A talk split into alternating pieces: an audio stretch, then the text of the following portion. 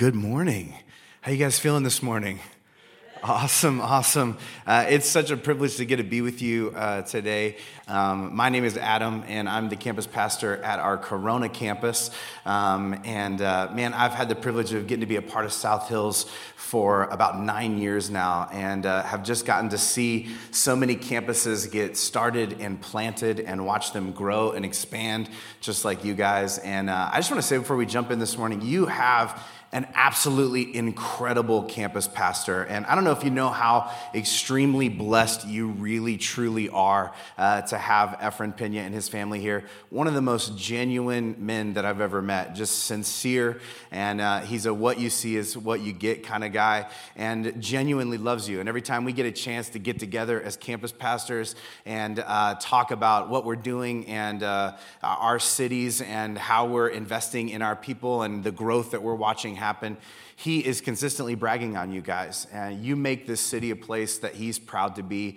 And uh, he has such a huge love for you. And I just want to echo Pastor Moses' words and just say um, take uh, the opportunity to love on him and his family uh, this week, whether that is writing them a card or getting them a gift card or, uh, you know, buying them. Uh, man, the guy is a sneakerhead. I don't know if you guys have noticed this, but uh, man, slip him a Footlocker gift card, a little cash money handshake. I don't know how you guys do it in Santa Clarita, uh, but show him some love. It is a challenging thing uh, to be a pastor, and uh, I'll, I'll, just tell you, it is it's a it's a lot. We love our people, we love our communities, um, but consistently being the one who is taking on the burden of your city and the people in your congregation, it's something we sign up for and we love to do. Um, but there's a heaviness to it, and to know to get to hear from your people that what you do matters and makes a difference in their life, and uh, the messages that you prepared and the, the time that you've spent has actually impacted and changed and transformed them,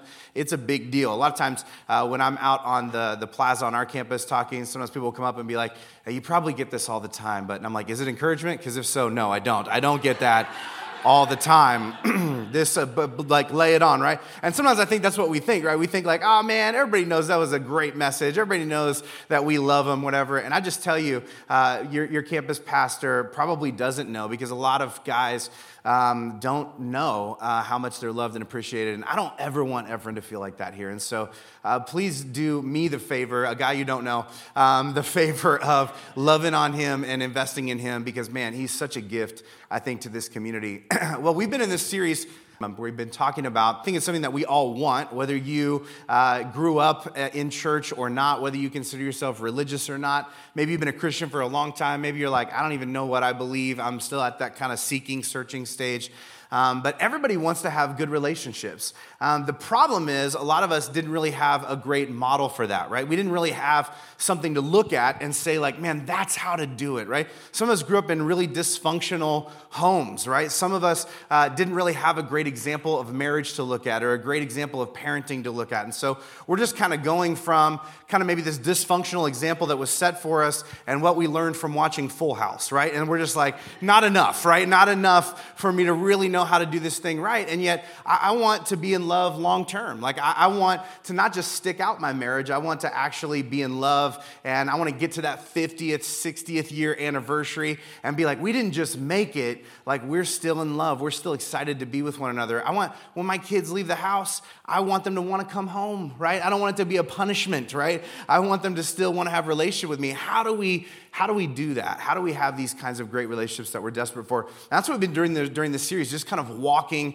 that out. And we're going to continue down that path today. We've been looking at this, uh, this story in the Old Testament, in the book of Esther, and just talking about these principles that we've been sharing aren't just things that are based on you know, modern uh, psychological, sociological research, uh, but these things are rooted in the history of humanity, right? We see these things have been happening and unfolding in the same similar way throughout all of time because people have tended to work the way people have always worked since there were people. And, uh, and so we're looking for this wisdom and how do we apply it today? And so I want to encourage you to take some notes today. Um, I know on all your chairs there was this uh, note sheet that says uh, notes and, and doodles. Uh, for whatever reason, I wanted to say noodles and doodles just because it rhymes. But um, feel free to write some stuff down. Anything jumps out at you today. Um, one of the reasons I think this is so beneficial is just I believe that you know your experience tends to kind of rise rise or fall according to your expectations, right? And when I got a pen ready and I'm ready to write something, I, am surprised oftentimes at how often I see something that's like, wow, I needed to hear that. I needed to write that down. I needed to take that home with me today. And so I hope that something today uh, sparks that for you. Um, and if you are taking notes, the title of my message today is uh, They're Not Getting It. They're Not Getting It. You ever been talking to somebody and you just thought, they're not getting it. This is not, it's not going through.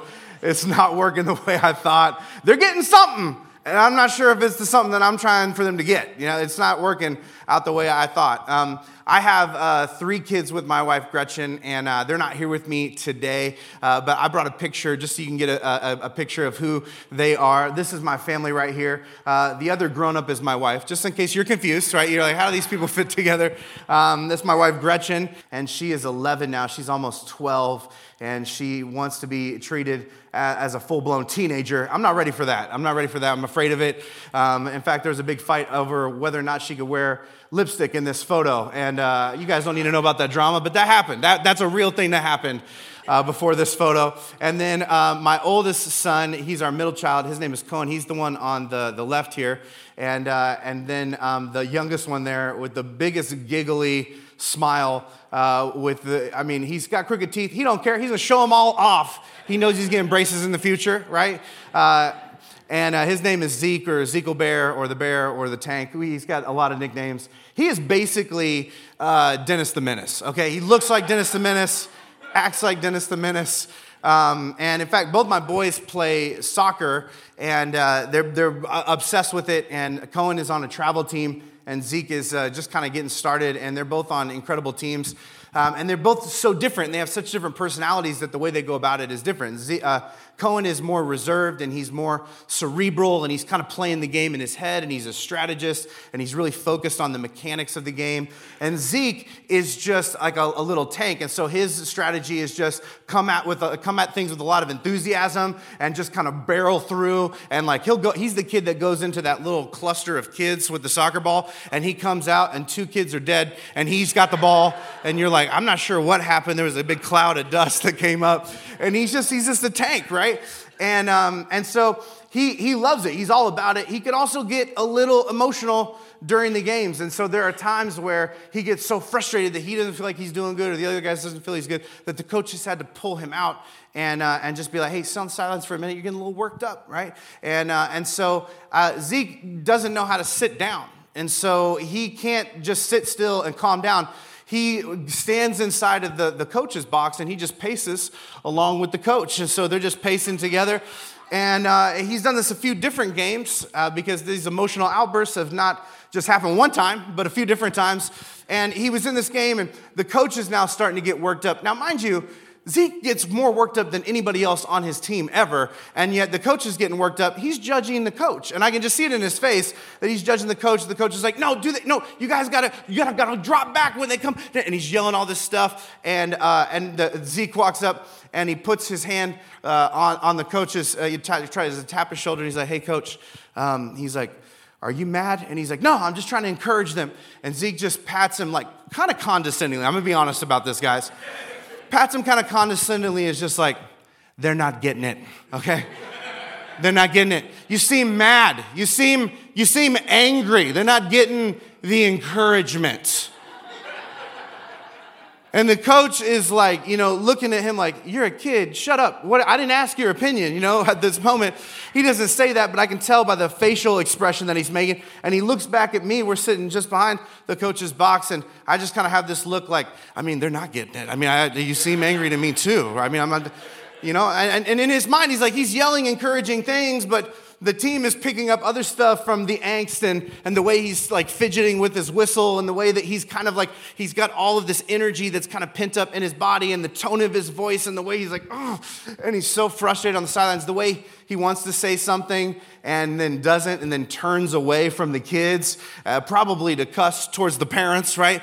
Like he's got all this stuff. And everyone that's around, especially the kids on the team who are dialed into what he's doing, are aware that, that maybe there's something else going on with the way that he's thinking and feeling in that moment that they're, they're pulling into their experience, that he's not technically saying, right? And I, bring this up because I think we all have these moments in life, in our relationships, right, where we, uh, we're having a conversation or where we walk into a room or we're in a meeting and you realize that there's somebody in there that's trying to say something and you're looking around at the other people that are interacting with that person, you're like, they're not getting it.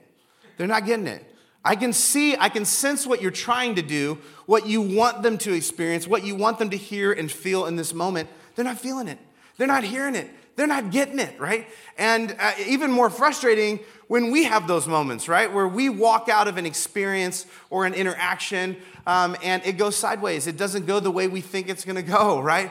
We, we, maybe you've found yourself in a place where you think you're giving a compliment and it is taken offensively, right? And that romantic evening goes sideways real quick, right? And you're like, I didn't, I didn't mean that offensively, right? I said, I said you're like your mother because I, li- I like your mother. I didn't mean it like that. I don't know why you're. and you realize, man, there's there's a because I think there are a lot of issues in our relationships that actually have to do with our communication. Because the reality of it is, we want it to be a lot easier than it is. Communication is not easy. Uh, it's not simple. It's it's nuanced, right? communication is complicated. And maybe you have noticed this in your life. Um, you know what you mean, they don't always know what you mean, right? They know what they mean, you don't always know what they mean or what they're trying to communicate. And uh, maybe you've realized that words matter, but they're not the only things that matter. There's a lot more going on and being communicated. In fact, most of what we're picking up on um, from other people are, are nonverbal cues. In fact, I would tell you this everything uh, about you is saying something to the people around you. And maybe you've not really kind of thought about it in these words before, but you've recognized this in your relationships as you observe people and your interactions with them. Everything about you is communicating or saying something to those around you. The question is, what? Because that's the thing we're not always aware of is what is it that I'm communicating with all of these things about me, with the uh, expressions that I'm making, with my body language, all these little things that people are picking up on and maybe prevent them from fully getting what I'm saying. Or maybe they're getting something that I don't intend to communicate because I'm not fully aware of what they're reading from this situation. You know, if you're not aware of what the people around you are reading into, um, you're going to communicate something that you don't mean to. Um, because, and because of this, I think uh, it leads to a lot of miscommunication in our lives. Um, we've been talking about uh, bidding, right? Like essentially these little subtle ways that we, we request connection from other people. And when we don't know how they're doing, we don't realize how we're doing it. Um, a lot of times relationships begin to kind of misfire and we, we feel disconnected. And you know, I bring this up because we, uh, as we've been looking at this this uh, this story in the Old Testament, uh, this story of Esther, we see this kind of unfold. And I want to just point this out today uh, in this particular uh, story, again, as we have in the past few weeks. I think this is what happens in this story. The first, you know, chapter or so really oh, don't even include the title character, Esther, right? They're about Xerxes and his wife, uh, Vashti, right? And uh, this is what happens in their relationship, right? They're communicating a lot of things uh, that are below the word level, right? And there's a misfire, and the relationship kind of begins to implode, and things kind of fall apart. And then Xerxes gets remarried, right? And his second wife, Esther, she understands that there are many modes of communication. She has a, different level of emotional intelligence than the previous queen was able to get access to. And because of it, um, you know, even though she finds herself frequently in this story in a really dire set of circumstances, she's able to keep her relationships intact. And this is the thing that I think is hopeful when we look at this is no matter what you're going through or what circumstances you find yourself in, no matter what you're facing as a couple or as a family, right? You can find yourself intact on the other side of that if you keep your communication clear during it. But in order to do that, we've got to know how nuanced it really is. Um, Dr. John Gottman, who is one of the, the foremost authorities on uh, relationships and attachment, right? He says that there's really six modes of communication, six forms of communication. And a lot of us, we don't think about how diverse this is when we begin to unpack how we talk to one another. And what I think we see in this story of Esther is that in the midst of this really conversation with her husband. And when I say difficult, I mean like the most difficult, not just like, oh, the internet's not working and the game is on. I mean, that's a tough conversation, okay? That is difficult, right? I burnt the nachos. That's frustrating, right? But you're talking about this is a conversation of like, uh, he uh, essentially had made a decision because he'd been conned by somebody that he trusted who had convinced him unknowingly to exterminate an entire people group of which she was a part of. Because she hadn't really revealed to him that she was a part of that people group, he had signed her death sentence without even knowing it. And now she's got to go and have a conversation with him to be like, hey, I know that you really pride yourself on really being able to read people and really being like a great strategist, but somebody got one over on you. Right? Somebody has made you kind of look like a fool. Somebody's manipulated you, right? Now, I, like all of you guys, just imagine this uh, kind of conversation unraveling in your relationship. I know you think you're a big man, you're pretty smart. She cheating you, you know what I mean? And uh, th- that frustrating moment, right? And yet she navigates it so beautifully because she has access to all of these different modes of communication and she's able to get through to him and change his mind and save not only herself but her people. And, and not only that, in the midst of this difficult conversation, it's not something that splinters them or splits them apart. It's something that actually pulls them together. And so, what are these things? And how do we apply them? And that's what I want to talk to you guys about as we spend the rest of our time here together today. Um, and I'm just going to give these to you in order and just show you where they exist within this story. The first kind of way, fundamental way that we communicate is through something called body language, okay? Body language. Um, and, you know, our body language, whether we realize it or not, communicates a lot of what we're thinking and feeling, whether we uh, even know it or not, whether we want it to or not. People are reading our body language. And there's a lot of different ways to think about this um, because it's a very elaborate category. But I think one of the most helpful ways to think about it is just the difference between open and closed body position, right? Um, an open body position is when we, um, you know, when we lean in, when we make eye contact with the person uh, that we're talking to, um, when we kind of, we, we have an open body posture, our hands are down to the side, our hands are open, right? Uh, we are leaned into the conversation that we're having. Um, you know, these things communicate like, hey, I'm interested in this conversation. I'm relaxed. I'm at ease. I feel safe around you. Tell me more. I'm really into this interaction right now. A closed body posture, right, which uh, we sometimes is when we turn away, when we back away from someone. You've been talking to someone and they're just kind of slowly doing one of these things, right? Just moonwalking in the opposite direction. Um, they're trying to communicate something, right? When someone kind of covers themselves or, or cl- kind of crosses their arms, when you see someone's fists clench or their hands kind of uncomfortably dig into their pockets in, in a particular moment, when, when they may like kind of gesture to kind of cover their face or their neck, right? These are all kind of closed those things. And these are ways of communicating, like, I feel uncomfortable right now. I don't really like what you just said. Okay, you're making me nervous. I don't know what to do right now, right? I'm, I'm, uncomfortable. I don't want to have this conversation right now or with you, right? This is not the time or the place, okay? It's communicating all of these particular things. And we see these things in play in our everyday lives, and people are reading into what we're saying based on these, and we read into others. And we also see this in the book of Esther. In fact, you look at the uh, Esther chapter 5 in this the second verse here. Esther goes to have this conversation with her husband to kind of bring him in on what's really going on. And she's nervous, and there's a lot of implications to, to what's going to happen and, and how this thing's going to go. And people's, like thousands of people's fates are in her hands, including her own. And uh, it says in this moment that Esther chapter 5, verse 2, that when Xerxes saw Queen Esther standing in the inner court. So she comes and approaches. He holds out his scepter. Um, he welcomed her and held out his golden scepter to her. And so Esther approached.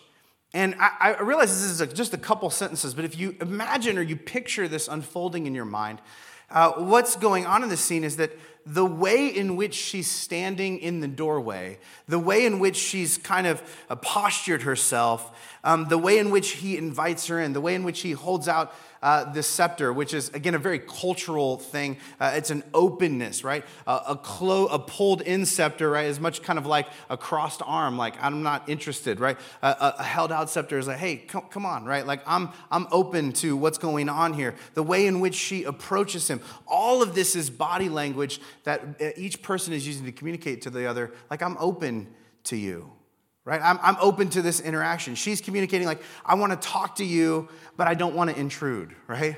She's uh, something, because there's no words exchanged in this moment. They're entirely reading each other's body language. And he's communicating with her, like, I'm, I'm, I'm glad to see you. Like, you come on in, say whatever you want, be yourself, right? Because of the way he's posturing himself towards her. Uh, the, second, the second way we communicate uh, is through physical touch. Physical touch. Um, the way people touch says a lot about how comfortable they are, how attached they are uh, to one another. Um, you know, a single touch can say a lot right? Uh, some of us, I mean, when we think about it, we, we think back to uh, when we first met the person that we're with, right? Our, our boyfriend, girlfriend, spouse, partner. Hopefully, you don't have all those at the same time right now. Uh, we're talking about the same person, hopefully. Um, um, you know, that, that moment, right, when uh, that, that person like finally like stretched out an arm and just kind of barely touched your shoulder, then got nervous and retracted it. Like that one gesture said so much, right?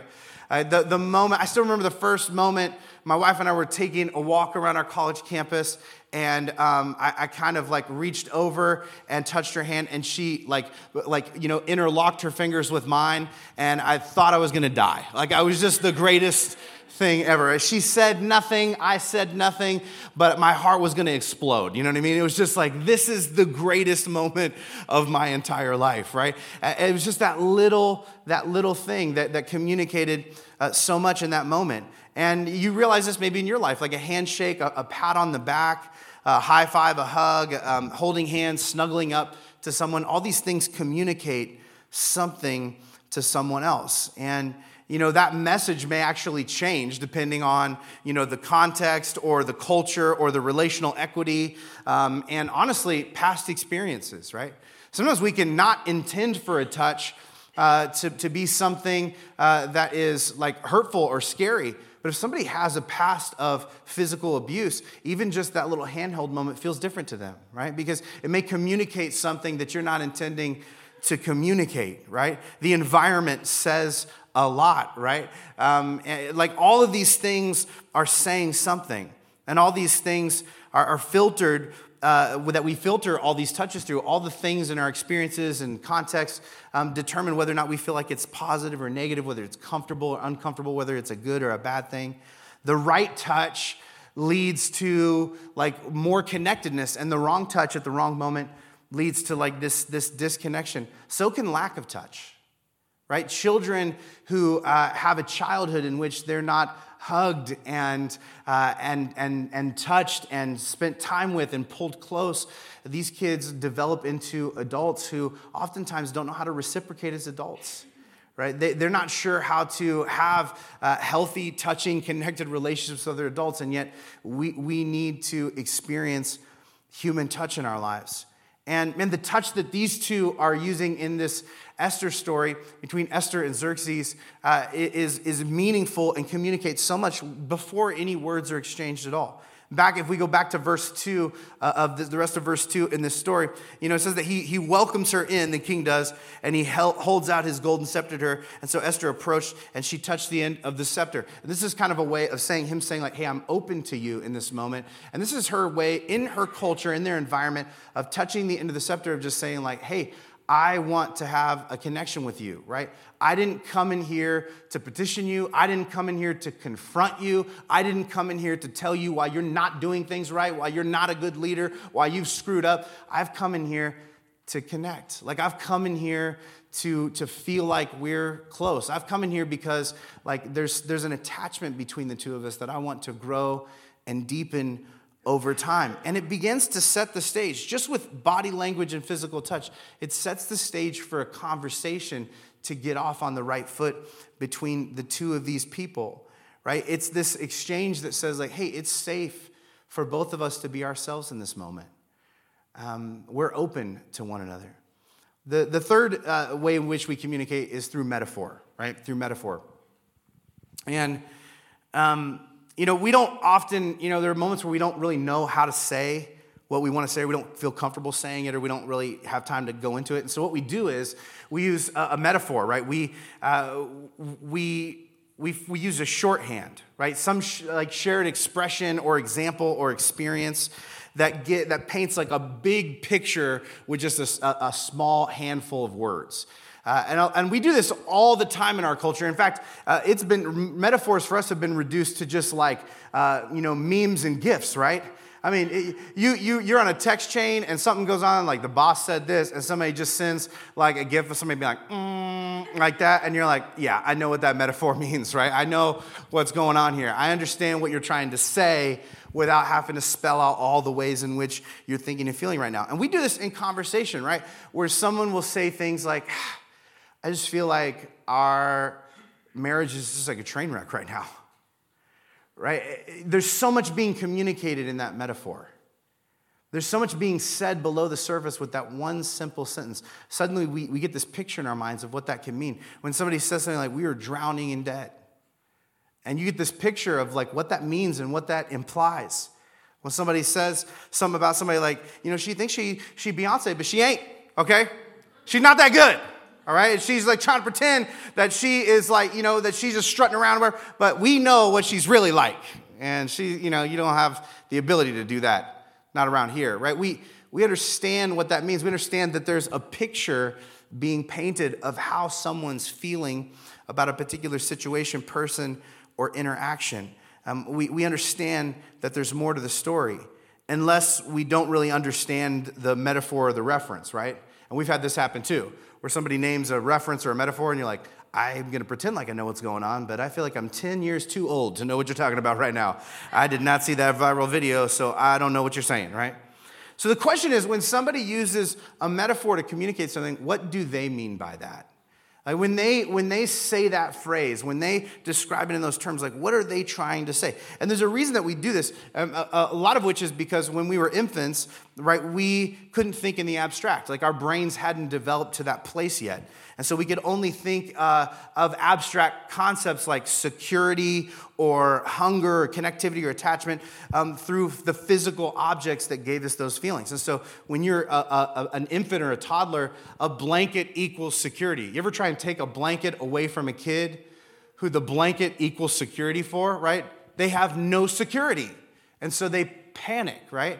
Um, you know, nourishment equals uh, mom, right? Because that's how they're getting fed. And so mom is away, and there's this panic that sets in of like, I'm not gonna get like fed. I'm not gonna get my basic needs met. And though we grow up and we mature and our reasoning shifts gears, we still tend to explain and uh, a diagram and understand the world in this way. And so, what is the person who's sharing through a metaphor? What do they mean by that metaphor? And in Esther chapter 5, verse 3, as we continue this story, we see this metaphoric exchange between these two people in which this word picture communicates so much more. Where uh, King Xerxes says to her, like, what do you want, Queen Esther? Like, what's your request? I'll give it to you, even if it's half the kingdom, right? That's a metaphor, right? And it's his way of saying, like, I love you. I care about you. You are my person. I will do anything for you. Name it, and it's yours, right? Um, now, he doesn't literally mean that he would section off the kingdom and give it to her in that moment, like, because he's a practical man, right? In fact, he doesn't even say, like, I'll give you the whole kingdom. He was like, up to half. Uh, you know what I mean? I got, I got to be a little bit logical.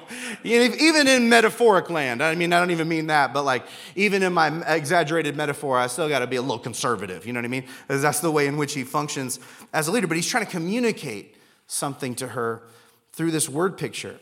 Um, the fourth thing, uh, the way we communicate is through voice inflection, right? Voice inflection. Um, because it's not just you know what you say; it's how you say it, and you already know this.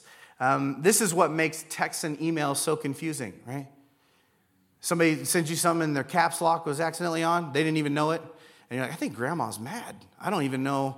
And she just doesn't even know how the phone works. That's what's happening right there, right? She's not even sure. She doesn't know that you're reading it like, I'll be at dinner, right? Because uh, she just meant like, I'll be at dinner. But she said it with all the caps lock and you're confused, right? You don't have the ability to read the pitch and the inflection, right? When someone raises their tone of their voice, we get something different. When somebody lowers the tone, when they slow their pace, we get something different from that interaction with them. All these things are communicating something deeper than just the surface words that are being spoken.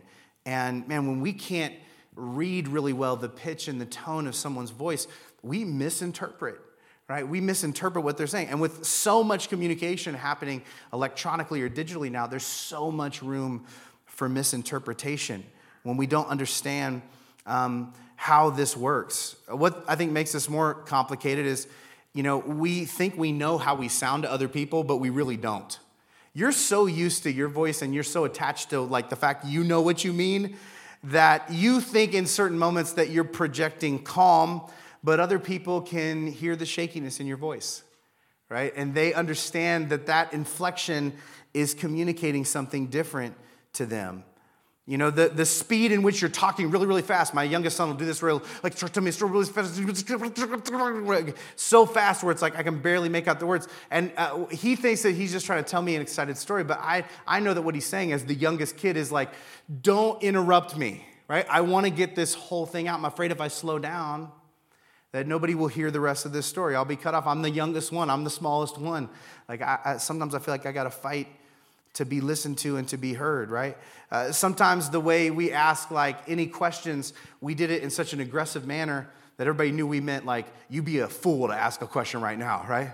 We're like, I asked them if they, if they had any questions. And it's like, you didn't do it like that. You said, any questions? And everyone was like, she means don't ask a question right now or you will die, right? and sometimes we are misinterpreting how something is, is happening. And um, as we look at this Esther story, uh, chapter 5, verses 3 and 4, the way they're saying this, if there's not an understanding of the depth of pitch and tone and the way in which they're using voice inflection, you could misinterpret all these words because it's in how you read them, right? He says, What do you want, Queen Esther? What is your request? I'll give it to you, even if it's half the kingdom. Now, the way you read that is everything, right? If she comes in the room and he's like, what do you want? Oh, Queen Esther. What's your request this time, right? That feels totally different, same words, right? There's a gentleness, there's a tenderness in the pitch and tone of this.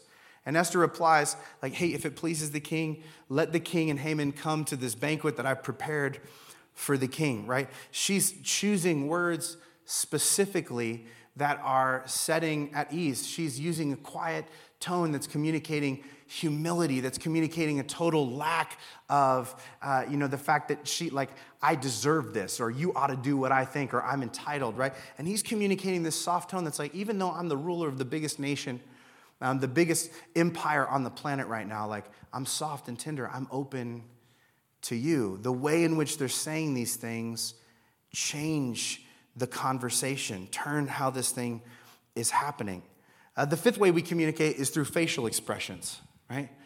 Um, facial expressions. Uh, your face often tells people what you're thinking and feeling, even when you don't want it to, right? And some of you have been a victim of this, right? My, my dad uh, works with uh, daycare providers like all over the United States, and he'll go in and, and he'll, uh, he'll connect with people that are often checking people in, and uh, he'll, he has this phrase, I've seen him do it several times when I've went to visit him, and he'll talk to somebody who's running the, the check-in desk, and he'll be like, are you excited to be here today? And they're like, yeah. And he's like, do you like your job? Yeah. Do you care about the kids you're checking in? And he's like, they're like, yeah. And he's like, you should tell your face. You should let your face know. Because your face is sending a different message, right? And some of us, we're like, oh, I know the types of people they're talking about. Some of you are like, I think they're talking about me, right? Like I have sometimes, I'm not always communicating what I intend to through my facial expressions. We all tend to express similar things in similar ways, but you know, to really know what a person is thinking and feeling, you have to be familiar with their default settings. And how many of you know that different people have different default facial expressions, right? And if you don't know that person, sometimes you can misread what they're communicating.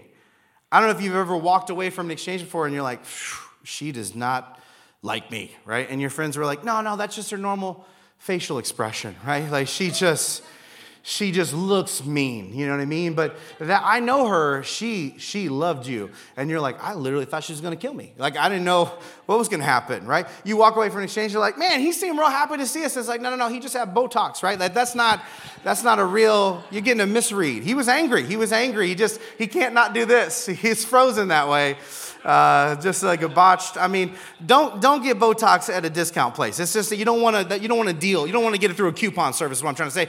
Nobody knows what he means anymore. It's confusing, right?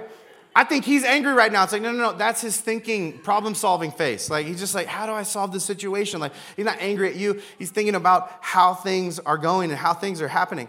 And so there's a chance that you may not be reading other people's, may not be reading yours correctly. And so it's really important for you to be aware of your face and your default facial expression, right?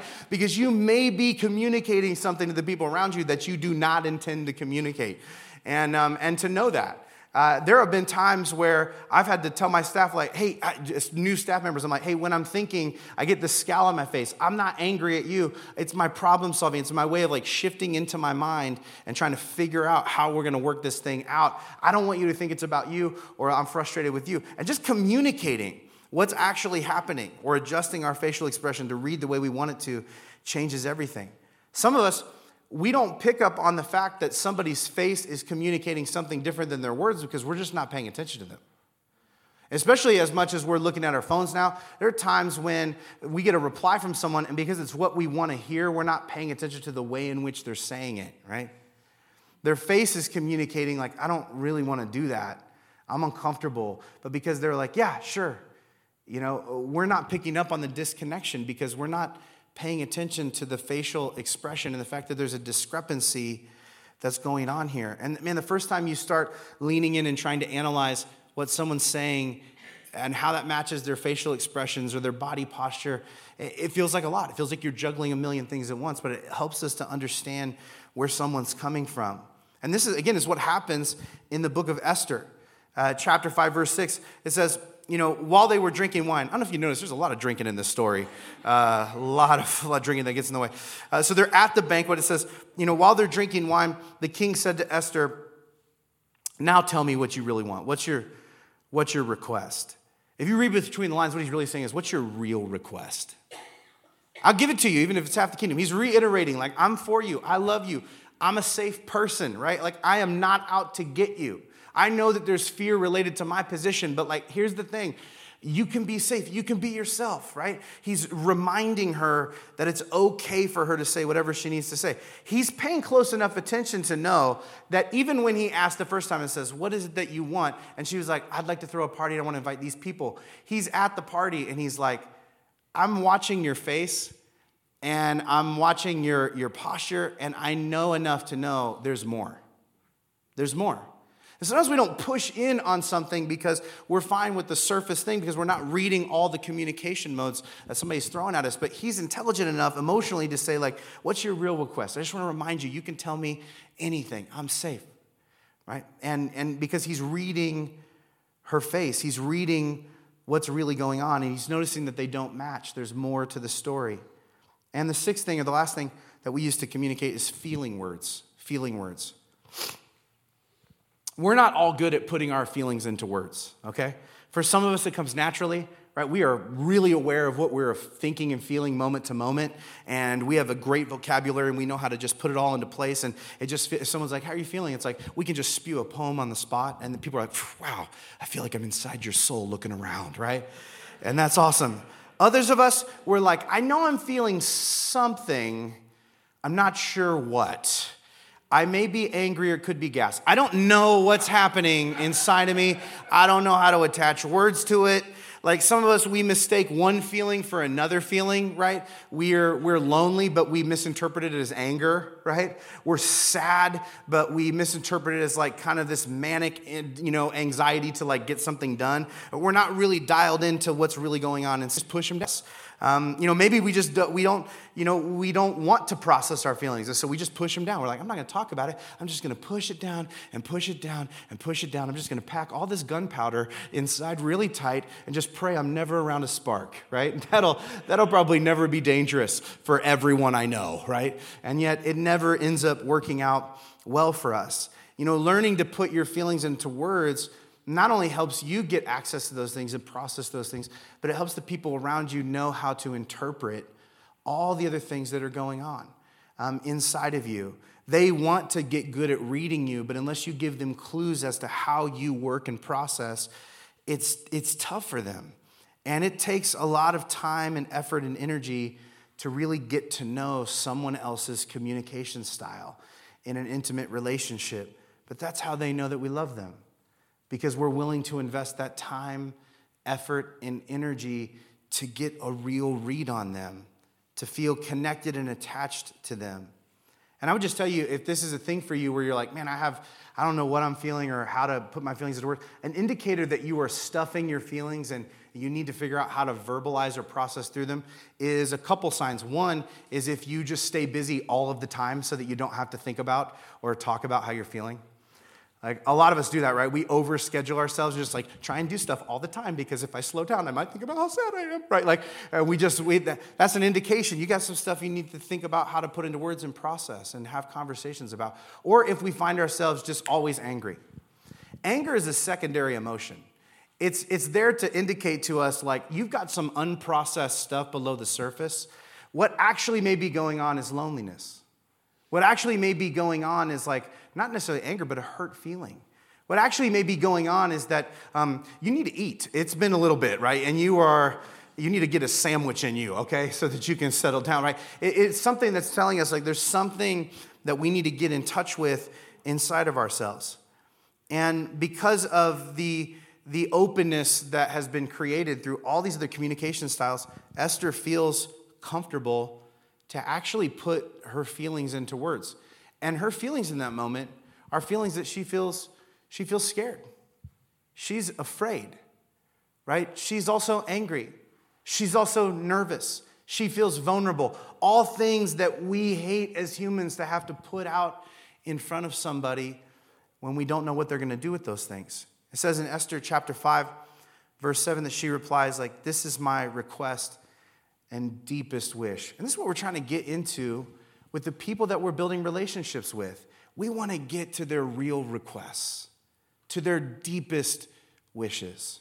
Sometimes we settle in our relationships for surfacey stuff, for surfacey exchange. We're like, I checked the box. We had a conversation, right? How you feeling? Fine. I'm good with that. Boom, we move on, right? And we don't really get to the real request, the deep wish.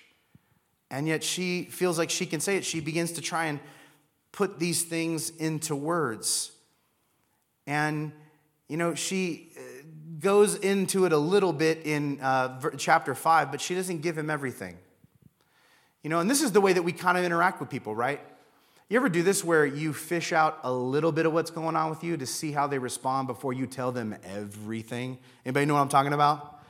You're just like, let me see how you handle this. I was a little bit hurt the other day when this happened. And you just see how they respond to that because what you really want to tell them is that you don't want to be in this job anymore, right? And if you can't handle this, if you explode over stuff because it's not safe, and he proves that he's safe in this moment. You know, this I think this really hails back to the Jesus phrase where, where he says, like, you know, uh, to those who can handle a little bit, they're going to be given more. And God doesn't just operate, operate this way. We're made in His image, right? We operate the same way. If I can trust you with a little bit of my feelings, then maybe you can handle a little bit more. If I can trust you with a little bit of my, my wishes and desires, you can handle a little bit more and a little bit more. If you want to go deep with me, you got to prove that you're going to be locked in and attentive, and that you're going to really be paying attention to what's going on with me, that you care, that you're not going to snap the moment you hear something you don't like, that you're going to ask why, that you're going to be present in the moment with me. And because he proves that he is this person for her, she goes on two chapters later. Sometimes it takes us two chapters to really say what we want to say. You know what I mean? Verse, uh, chapter 7, verse 3, she says, If I found favor with the king, and if it pleases the king to grant my request, whew, here goes. I ask that my life and the lives of my people be spared. For my people and I have been sold to those who would kill, slaughter, and annihilate us. And this is how he responds Who would do such a thing? He demanded. So he's saying this angrily, right? Who would do such a thing? Who would be so presumptuous as to ever touch you?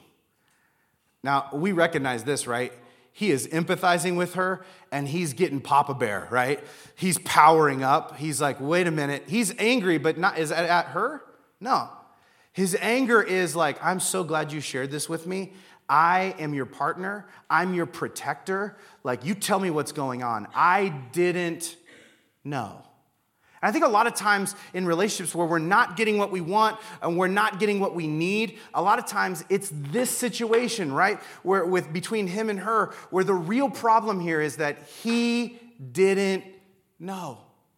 He didn't know how she really thought, how she really felt, what she really needed. He had no clue. And to her, it was obvious because it was going on inside of her. But she had to figure out how do we, where we can really get down to the deep stuff. And the hard thing about this is, in order to get to that place, you've got to create space. You've got to slow down and sit face to face with people and be with them in these moments. Create space for them to be themselves and say what's really going on. And he begins to take steps to remedy the situation because as soon as he knows how she really feels and what she really needs and what's really going on with her, he springs to action. I would say the people that really love you in life do not want to withhold what you really need. They probably just don't get it. They're not getting it. I think that's really what love is. It's, it's trying again and again and again to help someone get it. It's trying again and again and again to like be there so that someone, so that you can get what it is they're trying to say, even when you're like, that metaphor is not helping me. I don't, I feel like I'm reading something different from your body language. I'm so sorry. I wish I knew. I wish I could intuitively read a little better. Teach me how you work, how you think, because I really do care about you. I love you. You know, in uh, Ephesians chapter 4, verse 29, the Apostle Paul, who wrote the majority of the, the, the New Testament, he couples onto this idea of communication by saying something that I think is really profound, especially if you begin to peel it apart. He says, uh, when he's talking to people about how to relate in relationships to one another, he says, Don't use foul or abusive language. Let everything you say be good and helpful so that your words will be an encouragement to those who hear them. And here's what I want you to understand like these words that he's using for everything you say or don't use this, he's, he's using words that, um, that mean like whatever you're communicating. And here's what we now know, right? You're communicating with so much more than just your words. What Paul is really saying is like, let everything that you communicate not be foul or abusive, including the things that you communicate with your facial expressions and your body language, right? And, and with your physical touches, right? With your feeling words, with all of these different ways in which we use to express ourselves. Let these things be things that are good, that are helpful, and that encourage the people around you to be open, honest, and real. And I wonder if that's our aim in life. Like, we, we can't do it in and of ourselves we need the help of God to do this. But maybe if you're in a place today where you're like, man, this is a big deal to me, I'm not sure I know how to do it. I, I, I want you not to leave with just inspiration today, but with just some practical how to. And I want to just close by giving you these really quick pointers. How do you do this? Eh, man, if you really want to amp your communication with the people you love, the first thing I would say is this focus on being interested, not interesting. Focus on being interested, not interesting. You know the people that we feel open and connected with the most? It's not the people that we think are the most awesome, it's the people that we're convinced think we're awesome. Right? It's the people that are leaned in, that are making eye contact, that are connected with us, that are dialed in and interested in our lives. And man, I wonder what it would look like just to go into every conversation and be like, okay, the point of this is not to story top, not to be liked, not to be the first one to the joke, but to be leaned in and interested to the people in front of me. The second thing I would tell you is put your device away. And you got to have time in your life where you are not focused on your phone, you're focused on the face of the person in front of you. There are times with this where we'll be talking and like something happens and I'm like, you ever try and get like a side little look at your text real quick because it's coming in and someone's trying to tell you a story? And my daughter loves to tell four hour stories. Uh, and so she gets going and I'm like, I'm, I know there's a lot of rabbit trails. I'm, I'm believing there's a point in here. And she's going, and she's really getting to the point where she wants to, and I start getting distracted. And she'll just like, if I hold up my phone, she'll just take my hand and just push the phone down so that I'm making eye contact with her. These moments are helpful where I'm just like, I'm sorry, babe. It is, this is about you, right? Putting your device away communicates there's nothing else. We have access to everything else that's going on in the world. It's literally saying everything else that's going on in the world is less important than you right now. What a powerful thing to communicate.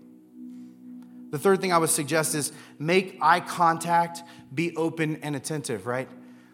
Um, man, when you're looking at someone in the eye, and you have an open posture and you're paying attention to what they're doing, not eyes darting around, not looking at the next person to talk to, not kind of looking down, not being distracted, but genuinely focused on them, communicates a world of something. Ask open ended questions of others, right? This looks like, uh, you know, when, when you're talking to someone and uh, they're like, yeah, and it was just a really rough day. That is a bid for an open ended question to be asked, right? People are like, oh man, that's a bummer, right? What they're wanting to say is, why was it such a rough day? I'm just having problems with other kids at school. Which kids at school? What happened? Right? Asking questions to say, take me deeper. Let me know a little bit more. I'm interested. I know that you're teasing the story you really want to tell. And I'm going to keep asking questions until you feel like you get to say what you want to say. And the, the, the, the, last thing that I would suggest is don't ignore cues that the conversation is over, right? And sometimes we miss this as a parent, right? Where we cross over from like really trying to get to know our kids to interrogating them. And they're trying to give us clues like, Dad, this conversation is over, right? This is like, we're, we're done. Like, I've told you everything there is to tell you. Like, I don't know what else to say, right? And um, oh, we get caught up with someone and they're trying to, like, they're slowly trying to back away, right? They're, they're crossing arms. They're kind of looking at their watch and we're, we're keeping them there in that moment as opposed to like honoring the cues we're getting back from them and creating space for them to, to move on to what they need to do. I would just tell you, and when we begin to take these things seriously, our relationships grow and improve. In the life of Esther, it didn't just save her life, it, it, saved her kingdom. And this is what I would tell you when you begin to focus on the way you and other people communicate and you improve that skill set, it doesn't just improve your relationship with them, there's a ripple effect. And it may not just be that like your kingdom gets better, right? But in a sense, that is what's happening. Your family feels more connected. Your church begins to feel more safe and inviting. People begin to feel like this is a place, a home, an environment, a, a, campus in which you can be yourself, in which people want you there, in which people are interested in your story, in which people care about what's going on in your life. When we begin to focus on our communication, we begin to give people a picture of what God is like. And that is who we're to be as Christ followers.